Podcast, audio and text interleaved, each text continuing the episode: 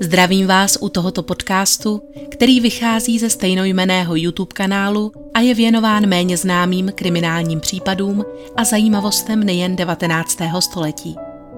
Pokud vás zajímají dobové fotografie a další materiály, určitě se podívejte i na originální kanál. Odkaz je přiložen v popisku. Pohodlně se usaďte, přeji příjemný poslech. Vítejte srdečně u dalšího pozapomenutého případu z 19. století. Dnes se vrátíme zpátky o rovných 130 let. Do amerického Memphisu, jímž 25. ledna roku 1892 otřásl hrůzný čin. Přestože vražda nebyla v ulicích tohoto města skutkem až tak výjimečným, na přelomu 19. a 20. století byl totiž Memphis pro svou zvýšenou kriminalitu titulován jako hlavní město zločinu a mohlo by se tedy zdát, že tamní obyvatele jen tak něco nevyvedlo z míry, toho mrazivého lednového dne se to přece jen podařilo. V rušném odpoledni na ulici vedoucí k přístavu zde byla zavražděna sedmnáctiletá Frida Wardová. Vykrvácela přímo na chodníku, poté co jí vrah chladnokrevně podřízl hrdlo břitvou. Co ale šokovalo společnost snad ještě víc než tento čin samotný, byla totožnost pachatele. Oběť totiž napadla její spolužačka. O pouhé dva roky starší Elis Mitchellová, dívka ze slušné a zámožné rodiny penzionovaného obchodníka. Elis Jessie Mitchellová se narodila 26. listopadu roku 1872 v Memphisu jako nejmladší dcera obchodníka s nábytkem George Mitchella a jeho ženy Izabel. Paní Mitchellová dala život celkem sedmi dětem, přičemž jen pět z nich se dožilo dospělosti. Každé přivedení potomka na svět pro ní představovalo velkou zátěž nejen fyzickou, ale především psychickou. To, co my v dnešní době již dokážeme diagnostikovat jako poporodní depresi či laktační psychózu, bylo v 19. století nazýváno prostě porodním šílenstvím a obzvláště mezi manželi rodiček vzbuzovalo značné znepokojení a obavy. Pan Mitchell byl depresivními projevy své ženy po narození třetího potomka znepokojen natolik, že nechal svou ženu neprodleně hospitalizovat. Pobyt v nemocnici ale novopečené matce spíše uškodil. Po dvou měsících nicméně došlo ke sklidnění a žena se mohla vrátit domů. Kojence zde ale hledala marně. Dítě v době její nepřítomnosti zemřelo. Matka nemohla plně projevit svůj žal – Obávala se, že jakýkoliv projev nervové lability by jí znovu vysloužil nemocniční lůžko v sanatoriu. Překonala tedy alespoň navenek svůj hluboký zármutek a rychle se vrátila k běžným povinnostem. Ačkoliv jemné náznaky melancholie u ní byly patrné i nadále. A psychické potíže se s každým dalším těhotenstvím jen prohlubovaly. Náročné a vypjaté období vyvrcholilo posledním porodem, kdy přišla na svět malá Elis. Snad i proto rodina věřila, že si ona jediná odnesla do života něco z duševní nevyrovnanosti své matky. Již rané dětství ukázalo, že se Elis v mnohém odlišuje od svých starších sester. Nenalézala zalíbení v jejich hrách, opovrhovala panenkami i krajkovými šatičkami. Byla své hlavá a rozmarná a matka se jí marně snažila přivést k vyšívání či háčkování, obvyklým kratochvílím mladých dívek ze slušných středostavovských rodin. Na vyšívací rám pomalu usedal prach, zatímco Alice pobíhala venku, kde společně s bratry hrála kuličky, baseball, fotbal nebo se učila střílet z pušky. Její bratr Frank později prohlásil, že v baseballu dokonce dokázala zaujmout lepší postoj pro odpal než on sám. A fyzicky nad ním dominovala i v ostatních aktivitách. Byla to dívka sice menší, ale podsaditá a fyzicky zdatná. S oblibou pozorovala otce, jak krmí ve stáji své muly a snila o tom, že jednou bude mít vlastního koně, na jehož hřbetě se bude prohánět po okolí. Otec nakonec ustoupil Elisinu vytrvalému žadonění a koně jí koupil. Od té doby trávila dívka většinu času ve stáji, kde koně krmila a hřebelcovala, ale naučila se jej též zapřát do vozu či opravovat postroj, byl-li poškozený a co především mohla konečně svobodně cválat krajinou. Bez dámského sedla, docela jako chlapec, říkali příbuzní. To bylo Elis přibližně 12 let. V té době se u ní však začaly projevovat první zdravotní neduhy. Nejprve občasné krvácení z nosu, jehož příčinu se nepodařilo odhalit rodičům ani lékařům. Později se objevily silné a vleklé bolesti hlavy a nervové záchvaty, které rodina přičítala neblahému dědictví z matčiny strany. Spekulovali též, nakolik má dědičné zatížení vliv na dívčinu povahu, která byla popisována jako nestálá a nevyrovnaná. Vůči rodinným příslušníkům se Alice často zdála být odtažitá a lhostejná a podobný přístup měla i k učivu. Mezi rodinami, které si mohly dovolit dopřát svým dcerám kvalitní vzdělání, se tehdy velké oblibě těšila střední škola slečny Jenny Hajbíjové, energické a progresivní ředitelky, která zasvětila svůj život zvyšování kvality dostupného vzdělání pro mladé dívky. Byl to především její smysl pro vzájemnost a neutuchající snaha po inovativních řešeních, díky nimž se jí podařilo obhájit před veřejností mnohými doposud znevažovanou hodnotu ženského vzdělání a stala se tak vzorem pro mnoho dalších kantorů a kapacit v oboru. Ve své škole ale dávala slečna Hajbíjová prostor nejen studiu, ale též sportovním aktivitám. Kromě klasických hodin tělesné výchovy, tak měla B School například vlastní dívčí baseballový tým. Jehož součástí se nedlouho po svém nástupu do školy stala i Alice. Sport byl ale jedinou oblastí, v níž ve škole vynikala. V rámci výuky byla učiteli považována za pomalou a těžkopádnou. Někteří byli dokonce toho názoru, že je hloupá – Veškeré snahy rozdmíchat v ní vášeň pro hudbu či malířské umění se zcela míjely účinkem. Nikdy neprojevila zájem ani o literaturu a odmítala číst byť i jen noviny. Není divu, že výsledky v jednotlivých předmětech v porovnání s ostatními studentkami značně pokulhávaly. Nedalo by se přitom říci, že by byla Alice Mitchellová doopravdy hloupá. Nohy jí však podrážela věčná nesoustředěnost – a to, co dnes nazýváme poruchou pozornosti. Vzbudit její zájem o látku tradiční cestou bylo zhola nemožné a obsah, který její mozek nevyhodnotil jako atraktivní, si tak zkrátka nedokázal ani zapamatovat. Často se tak celá zmatená dožadovala k značné nespokojenosti všech kantorek opakování látky i pokynu k domácím úlohám. Když Alice nastoupila na střední školu slečny Hajbíjové, Nacházela se ve věku prvních platonických lásek a po ohlížení se po vrstevnících opačného pohlaví. Dospívající Alice ale jakoby chlapci z okolí nikterak nezajímali. Přestože z jejich strany probíhaly jisté nesmělé pokusy o dvoření, občasná výzva k tanci či pozvání na čaj, dívka tyto snahy vytrvale odrážela a častokrát se neostýchala být vůči těmto nápadníkům až necitlivá a hrubá – což se samozřejmě brzy stalo předmětem nejrůznějších klepů. Ve středu zájmu Elisiných romantických představ totiž nestál nikdo z těchto mladých mužů. Nýbrž její spolužačka, o dva roky mladší Frida Wardová. Dcera strojníka v továrně na výrobu hnojiv Tomase M. Warda se narodila 5. března 1874 a stejně jako Alice byla i ona v rodině nejmladší. Bylo jí sedm let, když matka Cornélie podlehla vážné nemoci a péče o rodinu se tak musela ujmout nejstarší, 24-letá sestra Ada. Frida se snažila vytrvale pomáhat. Byla velmi starostlivá, pečující a její rodina ji popisovala jako citlivé děvčátko, z nějž vyrostla ženská, jemná a křehká dívka. Člověk by tedy jen těžko hledal dvě odlišnější povahy. Přesto, nebo snad právě proto, Alice k Frídě tolik přilnula. Krátce po nástupu na High School už tvořili společně s Frídinou o dva roky starší sestrou Josephine, řečenou Joe, a Elisinou kamarádkou Lily Johnsonovou nerozlučnou čtveřici. A dívky nebylo možno zahlédnout jinak, než jak ruku v ruce korzují po chodbách, společně se smějí, špitají si do ucha a vyměňují významné pohledy.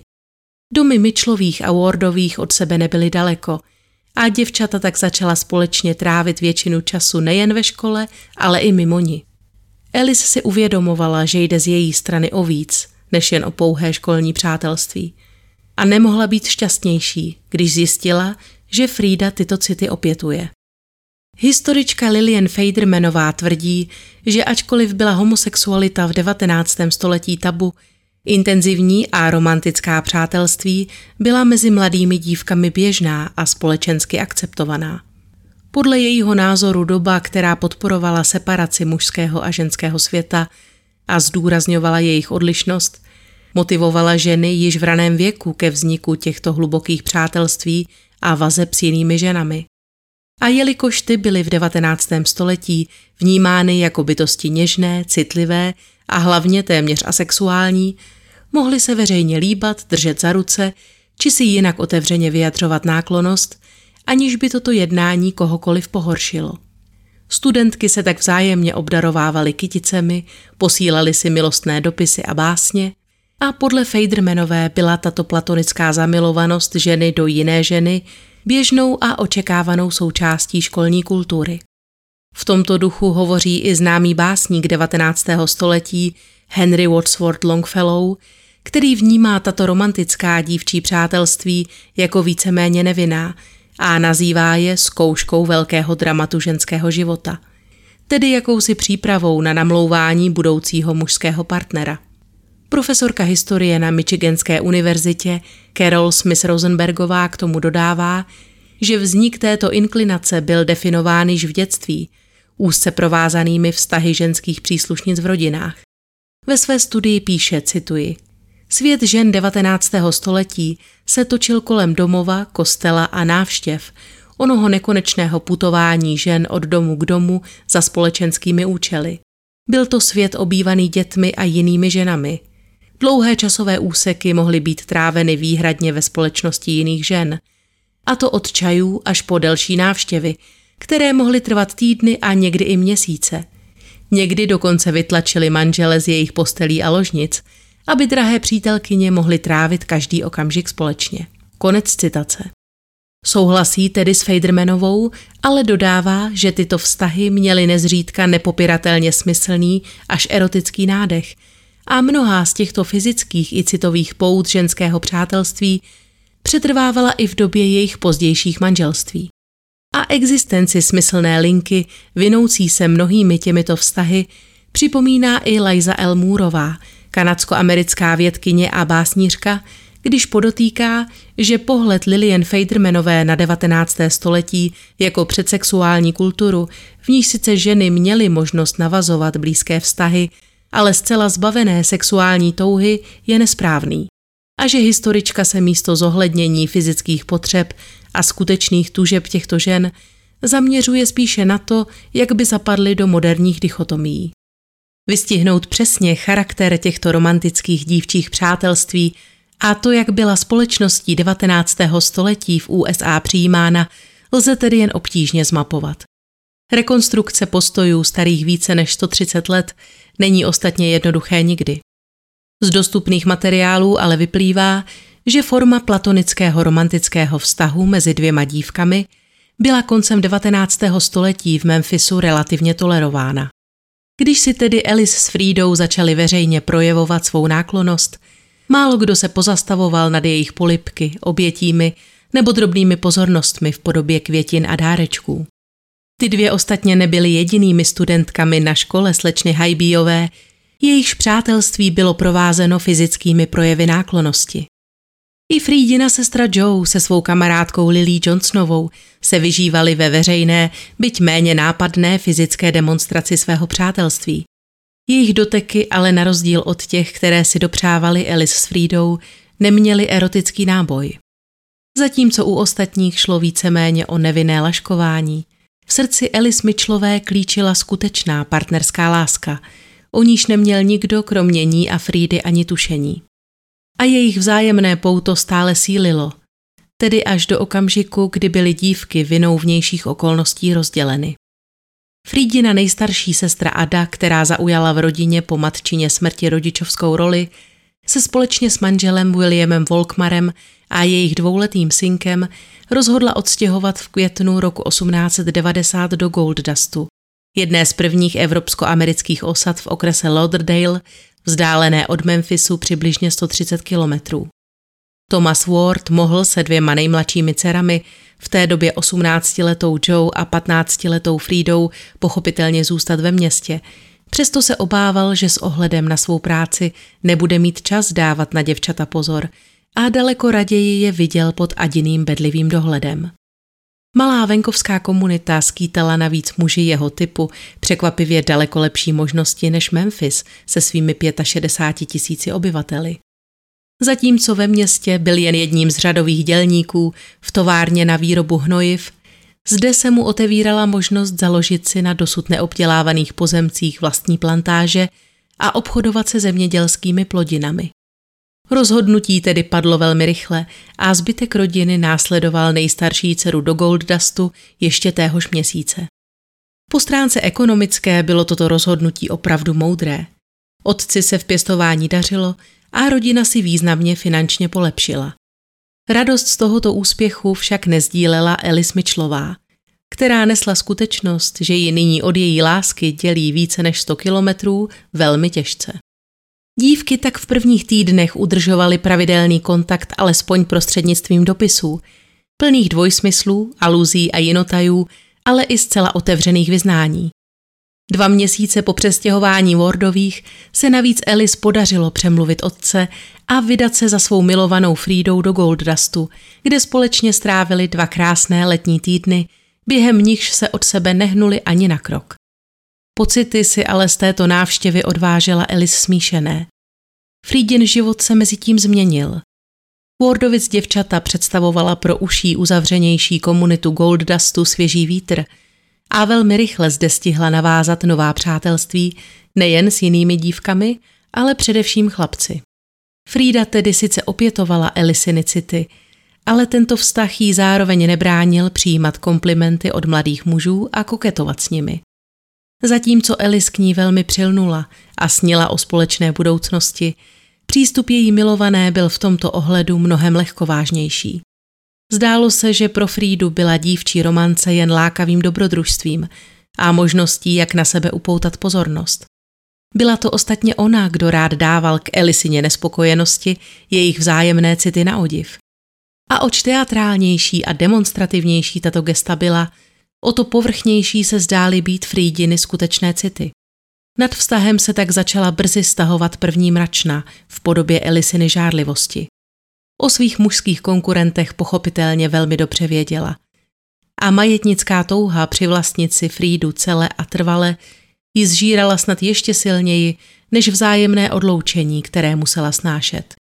To, jak moc je Frídina vstřícnost vůči jiným mužům ležela v žaludku, naznačují také zdánlivě žertovné dopisy, které v té době, tedy na podzim roku 1890, rozesílala společně se svou kamarádkou Lily Johnsonovou náhodně vybraným mladým mužům. Alice se v nich pod Frídiným jménem vydávala za začínající herečku. Dívku s perleťovým úsměvem, světlými vlasy a velkýma modrýma očima, která kočuje s operní společností. Popisovala zde své, tedy Frídino neexistující angažmá, i milostné zkušenosti nabité v náručích ostatních herců. Povětšinou takto korespondovala i s několika mladými muži najednou, přičemž používala vícero identit. Jednou psala jako herečka Frida Mirna Wardová, jindy zase s pozměněným rukopisem jako její údajná sestra Wander. Odpovědi si nechávala zasílat do pronajaté schránky na poště. A zatímco Lily Johnsonová nejspíš vnímala toto dopisování jako pouhou zábavu, jejímž cílem bylo poškádlit bývalou spolužačku, která se odstěhovala z města, netušila, že Alice si jejím prostřednictvím potají vyřizuje účty s milovanou dívkou, na kterou žárlí. Ač by se její jednání mohlo zdát na první pohled nelogické, když Frídu v podstatě sama vháněla do náručí jiných mužů, ti se pochopitelně nikdy s půvabnou smyšlenou herečkou nesetkali. V jejich mysli však zůstalo jméno Frida Wardová, spojené s nestálostí a koketérií. A tuto pověst si ostatně vytrvale budovala i sama Frida. Je zjevné, že ani jedna z dívek nebyla v době vzniku tohoto vztahu ještě plně zralá. Obě jednali neuváženě, impulzivně a sotva si dokázali uvědomit možné důsledky. Alice zmítaná žádlivostí a rozporuplnými pocity věděla jen jediné. že chce s Frídou zůstat stůj co stůj a to za jakoukoliv cenu. Byl prosinec roku 1890 a dívky si právě užívaly dalšího společného setkání. Frida se tentokrát zdržela celé dva týdny v domě Myčlových v Memphisu, přesně jak v létě slíbila. Ani tato návštěva se ale neobešla bez drásání Elisiných citů, když před ní její láska otevřeně hovořila o jiných mládencích. Frídin pobyt se chýlil mílovými kroky ke svému konci. Byla hluboká noc. Celý dům Myčlových dávno stichl. Jen obě dívky si ještě špitali pod peřinou v Elisině posteli. Tehdy Frida těsně předtím, než usnula, prohlásila, že sice Elis miluje a pokaždé se jí po ní velmi stýská, zároveň ale připustila, že je rovněž zamilovaná i do dvou jiných mladých mužů. Snad věřila, že Elis vnímá jejich vztah podobně jako ona, tedy jako zábavnou hru a nebude se na ní tedy pro tuto upřímnost zlobit. Jenže pro Elis to hra nebyla a tato slova ji hluboce zasáhla. Minutová ručička zvolna odkrajovala noc. Dívka vedle ní dávno pokojně oddechovala, ale Elis nemohla zamhouřit oka. Její mysl zaměstnávala jediná myšlenka. Frida zítřejšího rána odjede zpátky do Golddustu, kde bude pokračovat ve svém bezstarostném životě. Bude se dál stýkat s muži, z nich si jednoho nakonec vyvolí pro život a ona zůstane sama se všemi svými nenaplněnými sny. Tehdy se v myšlenkách vrátila znovu k nebezpečnému plánu, který v její mysli uzrával již delší dobu.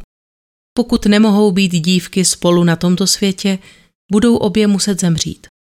Pro tento případ si dokonce již dříve obstarala v lékárně lahvičku laudána, tedy tinkturu obsahující přibližně 10% práškového opia, běžně používanou jako analgetikum, a o níž věděla, že může při předávkování způsobit smrt.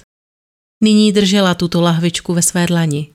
Sledovala klidnou Frídinu tvář a přemítala, jestli má k dispozici dostatek tekutiny, aby dokázala zabít obě dvě najednou. Zamýšlela vlít spící Frídě do úst dostatečné množství laudána a zbytek vypít sama. K činu se ale neodhodlala a její smrtící dilema ukončilo svítání. Ráno se nicméně svár rozhořel naplno a Elis dala průchod své žárlivosti zcela bez obalu. Vyhrožovala Frídě konzumací jedu, načež ji za neutuchající hádky doprovodila až na parník, kde před jejími zraky celý obsah lahvičky demonstrativně vypila sama. Vezmi si koho chceš, prohlásila prý ještě vzpurně. Těžko říci, zda byla Elis doopravdy přesvědčena, že může mít konzumace laudána v tomto množství smrtící účinky. Směs alkoholu a opia ji nicméně nezabila. Předpokládá se ale, že jí způsobila při nejmenším nepříjemné zdravotní obtíže. A toto gesto navíc vůbec ničemu nepomohlo. Dívky se nerozešly v dobrém. Frida odplouvala do Golddustu, rozhořčená partnerčiným žárlivým výstupem a nešťastná Alice horečně přemýšlela, jak si Frídu i navzdory tomuto incidentu udržet a na dobro ji k sobě připoutat. Ideálně aniž by se musela uchylovat k těmto krajním řešením. Nad její hlavou se vznášela reálná hrozba, že se Frida po tomto konfliktu nakonec opravdu rozhodne vdát a co hůř, odstěhuje se se svým novým mužem ještě někam dál, takže udržet kontakt bude čím dál obtížnější. V únoru roku 1891 se proto rozhodla jednat a všechny potenciální ženichy předběhnout. Když 16-letou Frídu v jednom ze svých dopisů zcela seriózně požádala o ruku. Se svými úmysly pochopitelně nemohla obeznámit její rodinu ani získat svolení pana Warda. Přesto věřila, že její vyvolená zareaguje na tuto žádost kladně a její plán výjde. Od okamžiku, kdy se tak neslavně rozloučili na palubě parníku Rosalí, si totiž Alice začala stranou odkládat menší částky, které dostávala od svého otce a z nichž později zamýšlela financovat jejich útěk a nový společný život. Zbývalo jen jediné, aby Frida souhlasila. A ta i navzdory předchozímu konfliktu a vyřčeným skutečnostem o jiných mužích opravdu přisvědčila. Snad brala tuto žádost jen jako další pokračování romantického dobrodružství. Snad předtím chtěla Elis jen potrápit a nyní se doopravdy rozhodla dát přednost jen jí. Na každý pád ji hned v několika dopisech ujistila, že reflektuje na její nabídku a přijímá všechny podmínky. Od té chvíle se obě dívky pustily do tajného plánování dalšího společného života. V červnu téhož roku Alice dokonce zakoupila pro svou lásku zásnubní prsten. Doposud obdarovávala Frídu pouze růžemi a drobnými dárky. Doufala proto, že právě prsten, na jehož vnitřní stranu nechala vyrít nápis od A pro F, bude tím pravým důkazem její lásky. Ačkoliv do legalizace sňatků stejnopohlavních párů muselo v Tennessee uběhnout dalších 124 let, v 19. století existovala forma vztahu dvou dospělých žen označovaná jako manželství, ačkoliv v pravém slova smyslu manželství mi nebyla. Jako takzvané bostonské manželství bylo označováno soužití dvou finančně nezávislých žen, které se například díky rodinnému dědictví nebo vlastním příjmům mohli svobodně rozhodnout a upřednostnit studium a následnou kariéru před tradiční rodinou. Tato forma vztahu, vznikající nejčastěji v univerzitním prostředí, tak nabízela ambiciózním, nezávisle smýšlejícím ženám šanci na jiný život, než jaký jim byl předurčen v kolébce.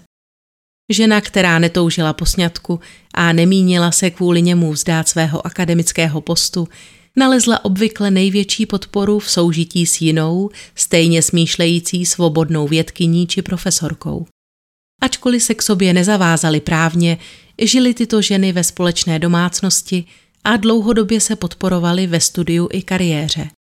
Jednalo se o relativně společensky přijatelný způsob, jak mohla mladá žena žít samostatně mimo rodičovský dům, vybudovat si vlastní svébytnou identitu a moci se plně zaměřit na práci. Lillian Fadermanová ve své práci zdokumentovala, že ku příkladu na Wellesley College byla koncem 19. století z 53 žen pouze jediná konvenčně provdaná za muže. Ostatní vědkyně žily sami nebo ve společné domácnosti s kolegyní. Tato forma vztahů pochopitelně existovala daleko dříve a ku příkladu v Anglii se těšila největší popularitě koncem 18. století – k zavedení a rozšíření termínu bostonské manželství ale přispěl až roku 1886 svou knihou Bostoniané britský spisovatel Henry James. A to přesto, že v ní tento termín sám nikdy nepoužil, tyto páry zde ironizuje a na příkladu smyšleného nevydařeného vztahu dvou feministicky založených žen demonstruje jejich nestálost. Většina těchto svazků se ale dala označit za pevné a stabilní. V trvání od 20 do 40 let. Zatímco jedna část žen vstupovala do těchto vztahů z nutnosti v touze po profesní seberealizaci a tato manželství byla tedy ryze platonická, pro jiné byla tato forma příhodným krytím pro skutečný milostný vztah, jak uvádí historička Stefanie Kůncová v rozhovoru pro National Public Radio. Jedině tak spolu mohly dvojice sdílet domácnost i lože, aniž by vzbudili podezření, že jde o něco víc než o přátelskou náklonost. Mnohé z nich si tak mohli pod křídly bostonského manželství dovolit otevřené projevy lásky, stejně jako heterosexuální páry a nazývat se veřejně manželkami, bez strachu z odsouzení.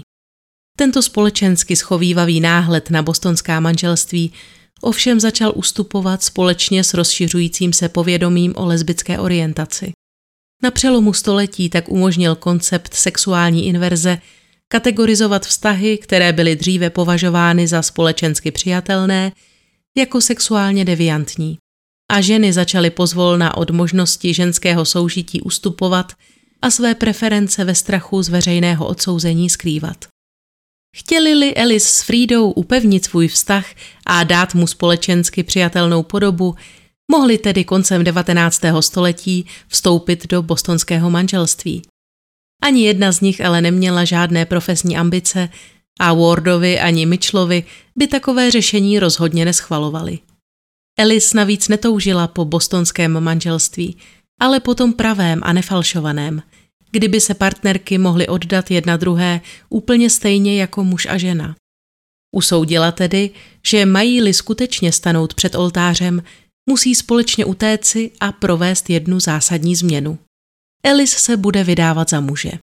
V jednom ze svých dopisů Frídě zmínila, že si již pořídila slušivý pánský oblek, upravila si účes po vzoru tehdejších módních mladých mužů a nadhodila, že bude-li si to její láska přát, mohla by si zkusit ze světlého chmíří pod nosem vypěstovat řádný knírek. Pro buclatou dívku menšího vzrůstu nebylo snadné proměnit se ze dne na den v lázeňského šviháka, přesto k tomu byla Elis odhodlána, pokud by jí to mělo zajistit, že ji bude Frida i nadále milovat. Dívka jejího srdce, která Elis v té době začala kromě jiných označení a zkratek oslovovat mužským jménem Elvin, se ochotně zapojovala do tohoto plánování a snění o jejich manželském životě pod společným příjmením Ward. Nutno dodat, že i přesto, že rodina Mitchellových hovořila později o Elis jako o děvčeti, které již od dětství připomínalo chlapce a nebránilo se ani tomuto žartovnému označení, neexistují žádné důkazy o tom, že by se Elis skutečně cítila být mužem a prahla po fyzické změně. Podle Alexis Coe, autorky knihy Alice plus Frida Forever, vnímala tyto mimikry pouze jako nezbytný prostředek k dosažení vytouženého sňatku. Plány obou dívek byly sice smělé, leč poměrně naivní a nedomyšlené.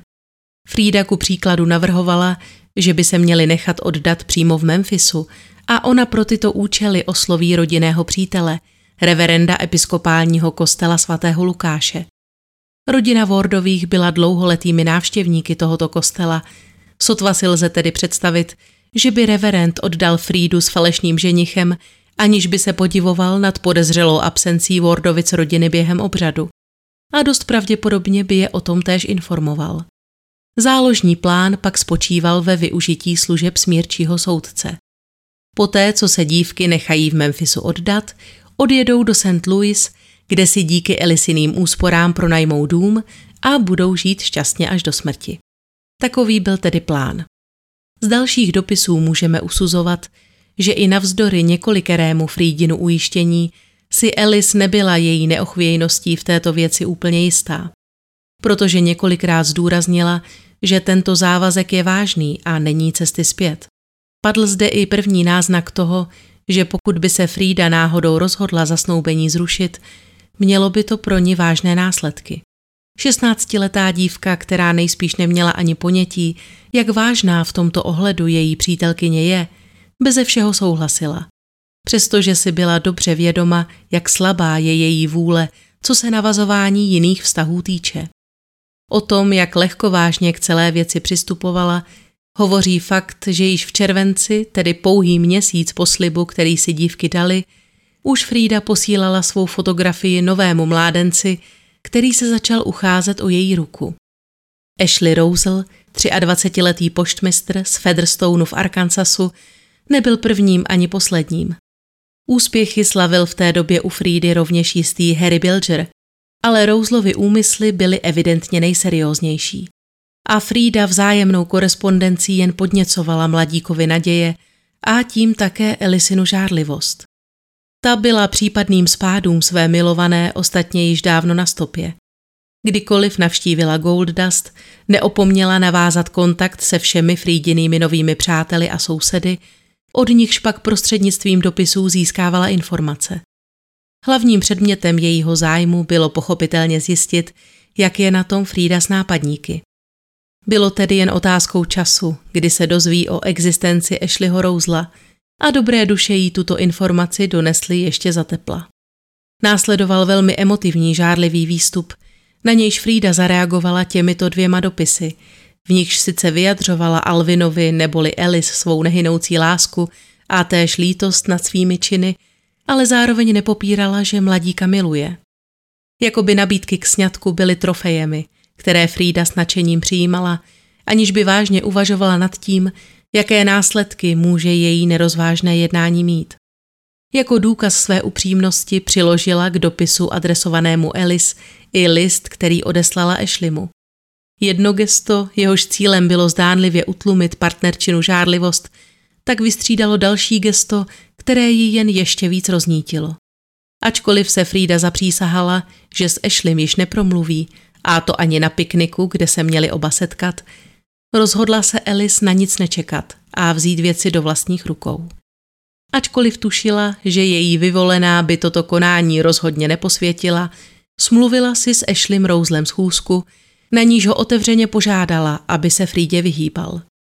On sám později vypověděl, že Ellie způsobila žalostným dojmem a několikrát zopakovala, že si ublíží, pokud Rouzl na Frídu nezapomene. Nedlouho po této schůzce pak odeslala Frídě tento dopis. Pokud právě posloucháte přes Spotify nebo jakoukoliv jinou podcastovou platformu, tak znění ostatních dopisů naleznete v rámci prezentace u tohoto videa na YouTube. Cituji. Nejdražší lásko, kdybys jen věděla, do jakých problémů mě dostáváš. Tolik žárlím. Miluju tě, Frido, a radši bych Ešliho zabila, než abych ho viděla, jak mi tě bere. Myslíš si, že to říkám jen z legrace, ale já to myslím vážně. Vím, že ho miluješ, ale kdybys mi o tom řekla pravdu a nebyla tak zlá, tolik bych nežárlila. Něco jsem udělala a vím, že se na mě za to budeš zlobit, ale nemůžu si pomoct. Dokud mi tohle budeš dělat, budu v tom pokračovat. Prosím, buď mi věrná a já neudělám nic špatného. Nechci Ashley mu nějak ublížit, ale jestli se mnou budeš stále takhle jednat a podvádět mě, tak to udělám. Udělám to nerada, ale budeš toho příčinou. On mi nic neprovedl, ale já jsem šílená žárlivostí. Zlatíčko, moc si mi ublížila, ale já tě stále miluji i se všemi tvými chybami. Přála bych si, abychom se vzali, ale bude pro nás nejlepší počkat do příští zimy, pokud do té doby neřekneš ne. Pak můžeme bez problémů odejít a vzít si všechny šaty nebo cokoliv jiného, co budeme chtít. Miluji tě, kéž bych tě tak mohla vidět, lásko, a mohla tě alespoň jednou obejmout, hned by mi bylo líp. Kéž bys věděla, jak moc tě miluji. Dala bych za tebe cokoliv. Jsi tak proměnlivá, Freddy. Miluješ mě alespoň z poloviny tak, jako tu první zimu? Věřím, že tehdy si mě milovala víc než kdy jindy. Tehdy ses nezakoukala do každého kluka, který s tebou sladce promluvil. Ani nevíš, jak nerada jsem tě ten den opouštěla. Když jsme byli v kajutě, objala jsem tě kolem ramen a ty si mi řekla, abych dala ruku pryč. Předpokládám, že si myslela na někoho jiného a chtěla si, aby tě objímal on. Vím, že jsi byla zklamaná, že na lodi nebyl. Jestli mě nemiluješ, nemusíš, ale já tě budu milovat navždy. Zbožňuji tě, lásko. Doufám, že mi i potom budeš věrná, ale nemá to smysl, dokud budeš myslet na Ashleyho a Harryho. Pamatuješ si, co jsem ti říkala, že udělám, když mě podvedeš? Myslela jsem to vážně, miláčku. To jenom Lil mě uprosila. Mám tě ráda, Frido, a nerada to dělám. Byla jsem tak troufalá, že jsem si byla ty pistole prohlédnout. Měli jen jednu velikost a ta byla příliš velká. To jediné mi zabránilo v tom si ji pořídit. Pak jsem šla pro Lil a nebýt jí, obešla bych všechny obchody v Memphisu, dokud bych nesehnala tu pravou. Nevěděla jsem, co dělám, Frido. Kdybys jen věděla, jak tě mám ráda. Prosím tě, zkus je přestat milovat. Nic mě nemůže udělat šťastnější, než když budeš milovat jenom mě. Ještě jednou, naposledy tě žádám, abys kvůli mě všechny opustila. I Ashleyho a Harryho. A byla mi od této chvíle navždy věrná. Je to naposledy, co tě o to prosím. Pokud mě miluješ, uděláš to. Nemůžeš milovat všechny najednou, aby ten cit byl opravdový. Vždycky jsem byla tvůj přítel. Nejen tvůj přítel, ale skutečný milenec. Pokud vím, neudělala jsem ti nic, kvůli čemu by se ke mně měla tak chovat. Vždycky jsem ti byla věrná. Snad si mě vážíš do té míry, abys mi jednou řekla pravdu. Navždy tvůj miláček. Konec citace. Tyto řádky jen potvrzují, že se Alice odhodlávala k nějakému radikálnějšímu řešení již delší dobu. Byla zoufalá. Milovaná dívka, která jí opakovaně slibovala lásku a věrnost, se jí i navzdory těmto slibům vzdalovala. A pro Alice neexistovala jiná alternativa, jiná žena. Bylo to jen Frida a nebo nic. Vrtkavá šestnáctiletá dívka, která po přečtení dopisu zasedla s rodinou k večeři, mezitím stále nebyla plně rozhodnuta, zda ji víc baví hrát si s kamarádkou na útěk a zakázané manželství ve vyhnanství, nebo ji dovádět k nepříčetnosti svou koketérií s jinými muži. Možná od obojího trochu. Vědomí, že je žádána na tolika frontách, bylo pro dospívající dívku lichotivé a vzrušující.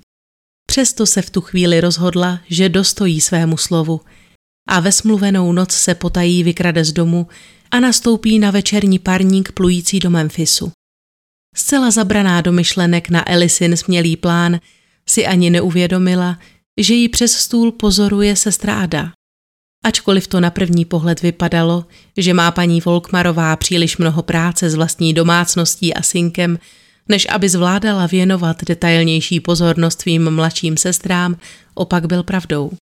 Již během života v Memphisu zaznamenala, že se Frida velmi zblížila s tím Myčlovic děvčetem. Když zrovna netrávili čas ve škole, na projížďkách nebo u Myčlů doma, trávili dívky většinu času v domě Wardových, kde měla Ada dostatek příležitostí pozorovat jejich chování. A dlužno říci, že počase začala mít jejich neustálého laškování a osahávání plné zuby. Přesto za těmito doteky ale stále neviděla víc, než jen exaltované projevy dvou pubertálních děvčat, které touží po pozornosti. Přátelství s Alice pro ně navíc představovalo vítaný čas, kdy na Frídu nemusela dávat pozor. George Mitchell měl v okolí velmi dobrou pověst a Alice působila dojmem slušného děvčete, které si nelibuje ve výstřednostech, co se oblékání ani vztahů s muži týče. Po odjezdu do Gold Dustu si ale Frídina starší sestra nemohla nevšimnout intenzity korespondence, kterou obě děvčata vedla a kterou by nejspíš i nadále považovala za nevinnou kratochvíli, kdyby si jednoho dne nepřečetla obsah jednoho z těchto dopisů. Okamžitě pochopila, že tady nejde o pouhé kamarádíčkování, ale že si dívky vyměňují slova přináležející milencům a plánují sňatek. Ada o podobném případu nikdy neslyšela ani nečetla. Byla proto zprvu zmatená vyzněním těchto řádků, které ale nebylo možno interpretovat jinak. Podstatné bylo, že datum plánovaného útěku se kvapem blížilo a ona musela jednat, chtěla-li zachránit budoucnost a čest své nejmladší sestry. Se vším se proto svěřila manželovi, který ovšem odmítal tomuto přes příliš divokému scénáři uvěřit. Podle něj nešlo o nic jiného, než o záludný plán nějakého bezskrupulózního a nečestného mladého muže, jak odloudit Frídu od rodiny, a Elis Mitchellová hrála v jeho očích pouze roli komplice, který měl setkání zprostředkovat. K plánovanému útěku tedy oné horké letní noci nedošlo. Zatímco pan Folkmar čekal na zápraží domu s nabitou puškou, aby onomu smyšlenému nezvanému návštěvníkovi řádně opepřil jeho příchod a ideálně také zadnici, jeho žena v domě vyslýchala Frídu, která se pod tlakem zcela zhroutila a obeznámila sestru se všemi detaily svého vztahu s Elis. Když Frida nepřiplula očekávaným spojem, Elis pochopila, že je jejich plán v troskách. Dosud ale neměla povědomí o skutečné povaze problému. Předpokládala, že si Frida útěk zkrátka rozmyslela, dokud neobjevila ve schránce dopis, v němž jí paní Volkmarová informovala o tom, že ví vše a rozhodně nedopustí takové bláhové jednání. Důrazně nabádala Elis, aby se nepokoušela o jakýkoliv další kontakt s její sestrou.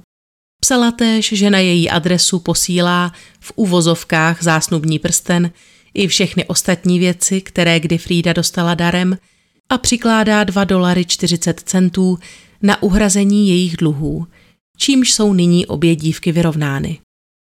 Další dopis pak adresovala Elisině matce.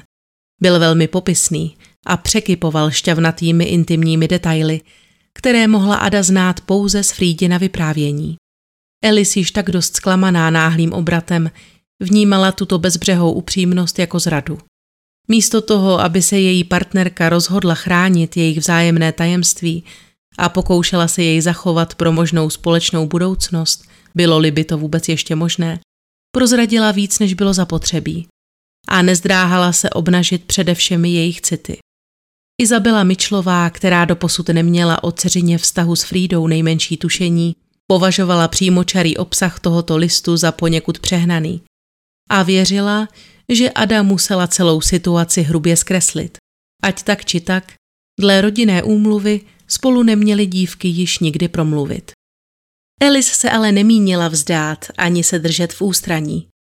Necelý týden po tomto incidentu už putoval do Gold Dustu dopis, v němž vyjadřovala lítost nad celou situací a prosila Frídu alespoň o jedno poslední setkání, po němž ji nebude již nadále kontaktovat. Odpovědi se ale nedočkala. Bylo bláhové myslet si, že Ada umožní, aby se tento dopis vůbec dostal do Frídiných rukou. Po měsíci se tedy Elis rozhodla odeslat list stejného znění znovu, ale odpověď stále nepřicházela. Následující týdny strávila Elis Mitchellová ve stavu naprosté paralizovanosti. Jen zřídka kdy opouštěla svůj pokoj a v těch skromných chvílích, kdy se objevila mezi ostatními, mlčela, měla skelný nepřítomný pohled a oči opuchlé pláčem. Odmítala též přijímat jakékoliv jídlo, což se brzy také odrazilo na její doposud robustní postavě. Celé hodiny pak trávila sama, pouze se svou skříňkou pokladů, tedy truhličkou, obsahující několik posledních fyzických připomínek jejího vztahu s Frídou. Dotýkala se její podobenky, pohrávala si v prstech s navráceným zásnubním prstenem a dokola četla její dopisy. Jen v těchto chvílích, které jí umožnily ztratit se alespoň na chvíli ve vzpomínkách, dokázala uniknout svému nekonečnému smutku.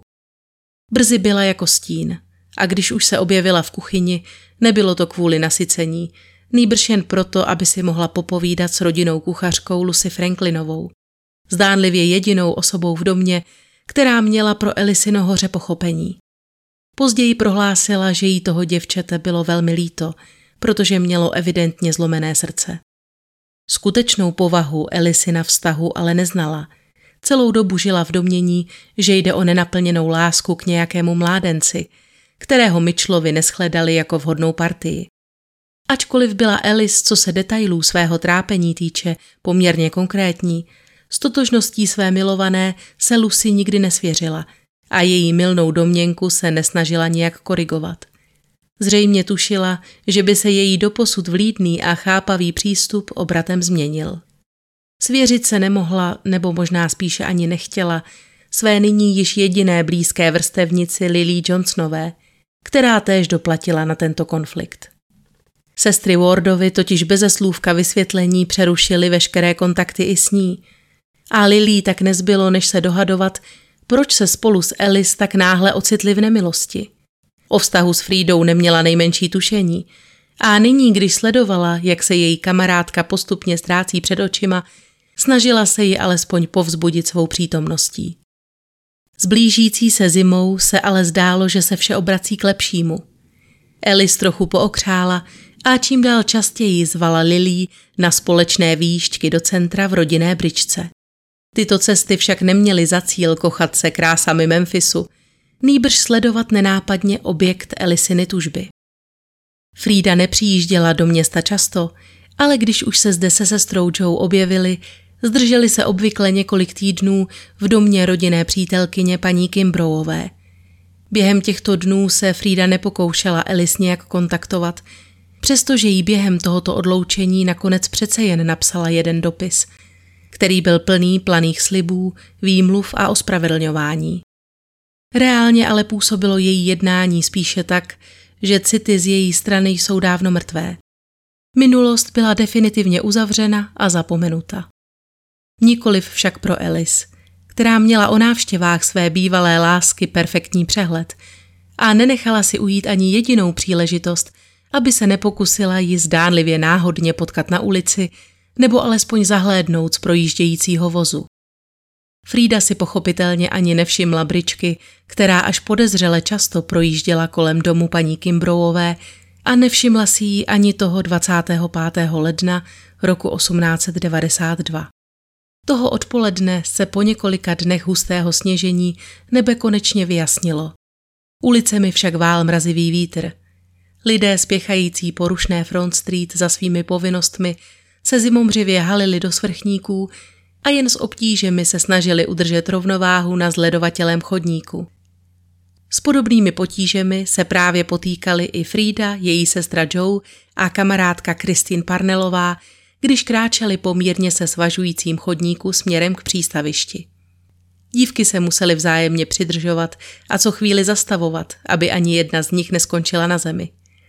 Ani to je ale nepřipravilo o dobrou náladu. Za chůze si povídali a dobře se bavili. Bylo něco málo před půl čtvrtou odpoledne a sestry se měly co nevidět nalodit na parník plující domů do Golddustu.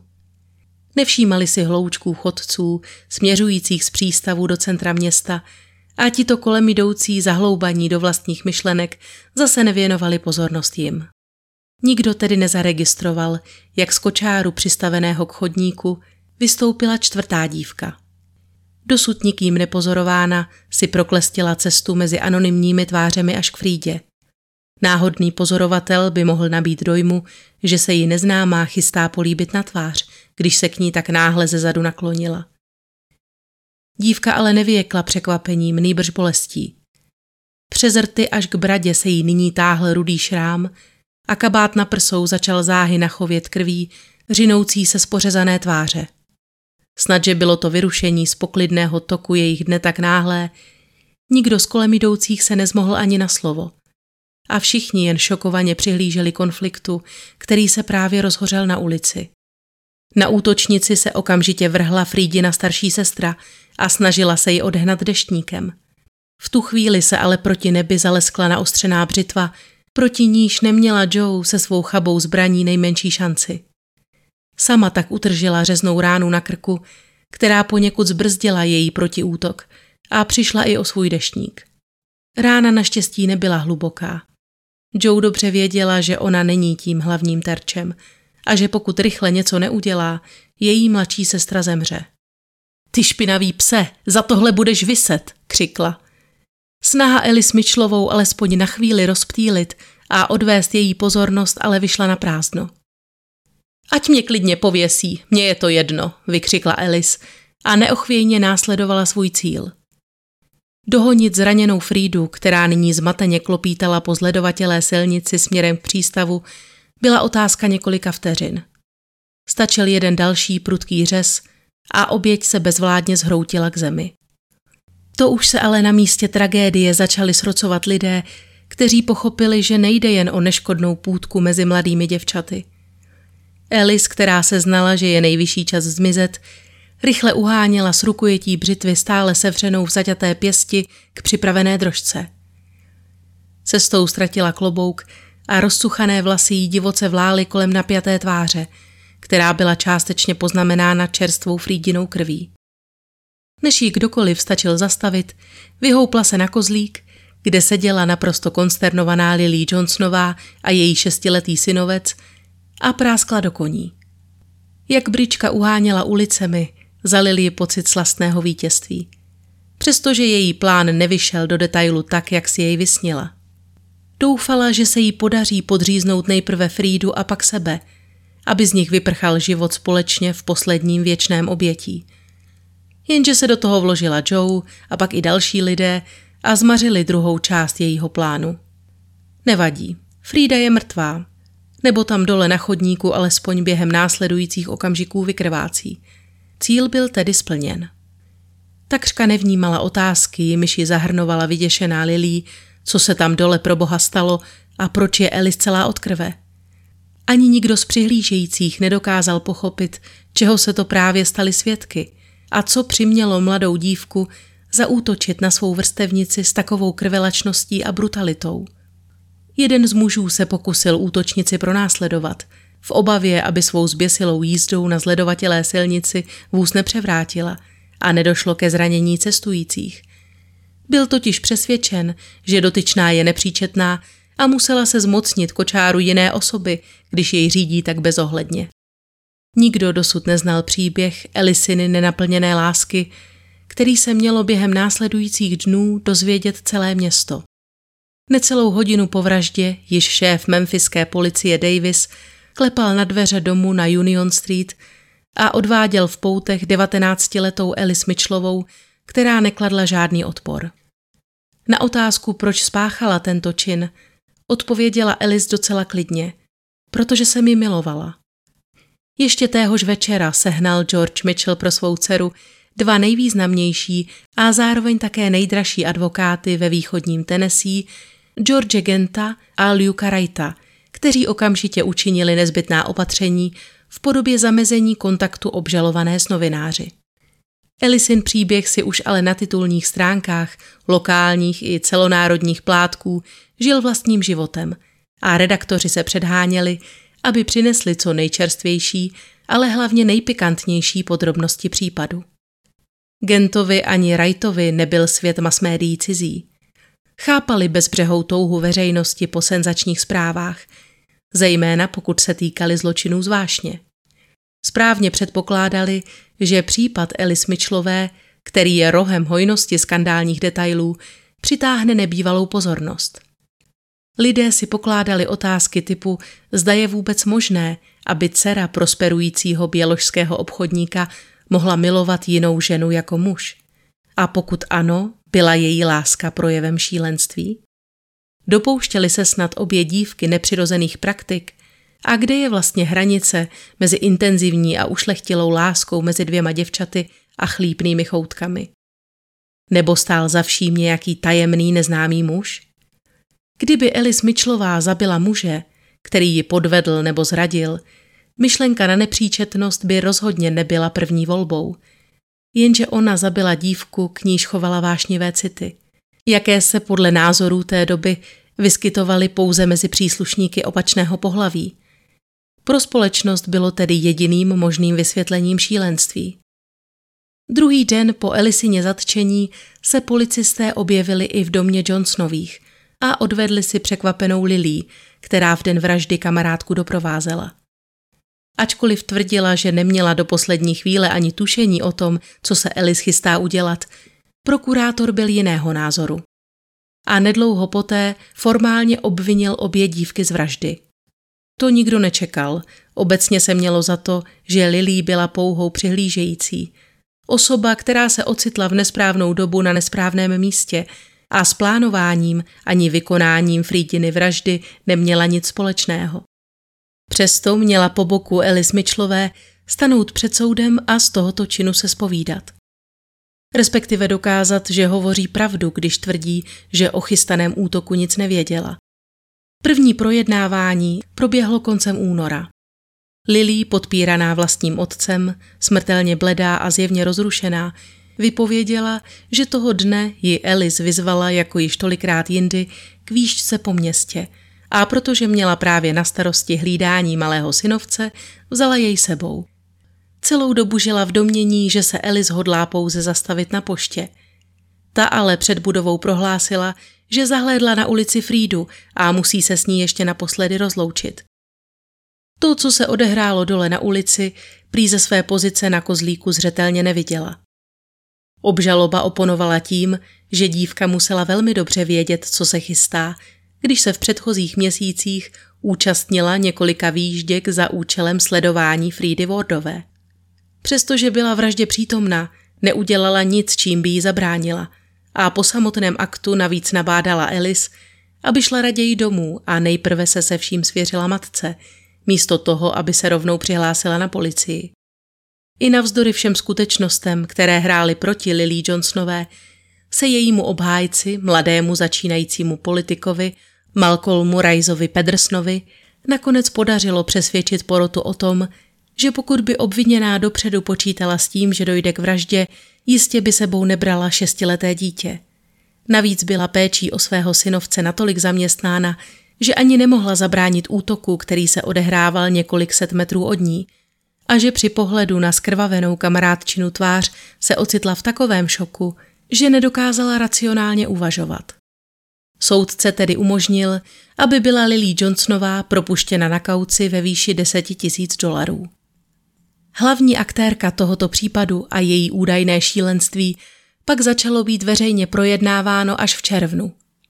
Její obhájci vypracovali již před samotným procesem takzvaný hypotetický případ, který měl Elis vykreslit jako dívku vyloženě chlapeckou, hrubou a asociální, s níž byly problémy od samého počátku, kdy se narodila jako nervózní, vznětlivé a poněkud podměrečné dítě.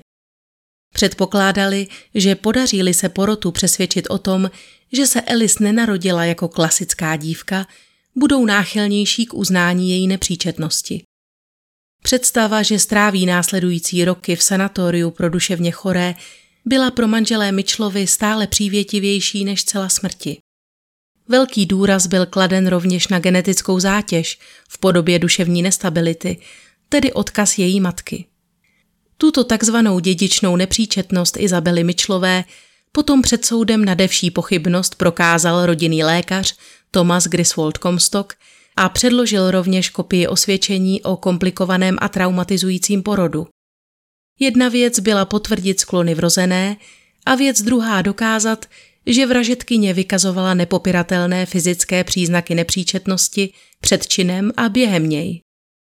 Obhajoba věřila, že pádným argumentem budou explicitní zmínky o sexuální povaze vztahu mezi Elis a Frídou, tedy jasná známka jejího deviantního chování. Ostatní zainteresované strany se ale tomuto aspektu případu vyhýbaly jako čert kříži. Nikdo nechtěl nahlas promluvit o možné lesbické lásce. I předvolaní lékařští experti našlapovali na této půdě jen velmi zvolna a opatrně, když přednášeli své závěry ohledně duševního stavu obžalované. Všichni se vesměs shodli na dědičných dispozicích, snížené inteligenci a naprosté absenci lítosti. Někteří pak označili elisinicity za nepřirozené a uvedli, že si dívka k Frídině osobě vytvořila chorobně zvrácenou náklonost. Ani ta ale nebyla tím, co nakonec lékaře utvrdilo v názoru, že před sebou mají nepříčetnou. Byla to její tvrzení o tom, že chce s Frídou uzavřít formální manželství a živit ji jako muž. Doktor B. F. Turner to považoval za naprosto absurdní a doktor Kellender prohlásil, že její otevřenost a upřímnost ohledně plánovaného soužití s Frídou svědčí buď to o bludných představách, imbecilitě, nebo o názorech infantilní osoby, která zcela postrádá povědomí o účelu pohlavních orgánů a žádoucích výsledcích manželského svazku. Všech pět znalců ale nakonec došlo k vzácné schodě. Nejen v tom, že Elis vykazuje známky nepříčetnosti, ale také, což bylo pro rodinu Myčlových nejpříhodnější, je nevyléčitelná. Po umístění do sanatoria pro duševně choré by tedy již nebylo možno případ znovu projednávat a shledat ji vinou z vraždy. Generální prokurátor Peters se ale s tímto verdiktem nespokojil a naléhal na lékaře, aby přesně definovali lásku mezi osobami stejného pohlaví a doložili tvrzení, že je nepochybně příznakem šílenství. To nemohl a neudělal ani jediný z nich. Peters tedy pokračoval další otázkou, zda jejich předchozí prohlášení znamená, že byla Frida Wardová rovněž šílená. Campbell musel opět připustit, že nikoliv, ale jedním dechem dodal, že byla ovládána vůlí silnější a dominantnější slečny Mitchellové. Následovaly výslechy jednotlivých svědků ze strany Wardových, kteří tvrzení o Elisině šílenství pochopitelně odmítali a volali po nejvyšším trestu. A před soudem stanul i milostný rival obžalované Ashley Rosel, jehož vystoupení jen znovu rozdmíchalo domněnky, zda nemohl být skrytým iniciátorem nebo alespoň motivem pro vraždu nějaký muž. Pro veřejnost by tato verze byla stále přijatelnější, než přijmout Elisinu sexuální posedlost jinou ženou. Na samém konci vyčerpávajícího dvoutýdenního přelíčení pak měla konečně přijít svědecká výpověď ze všech nejočekávanější.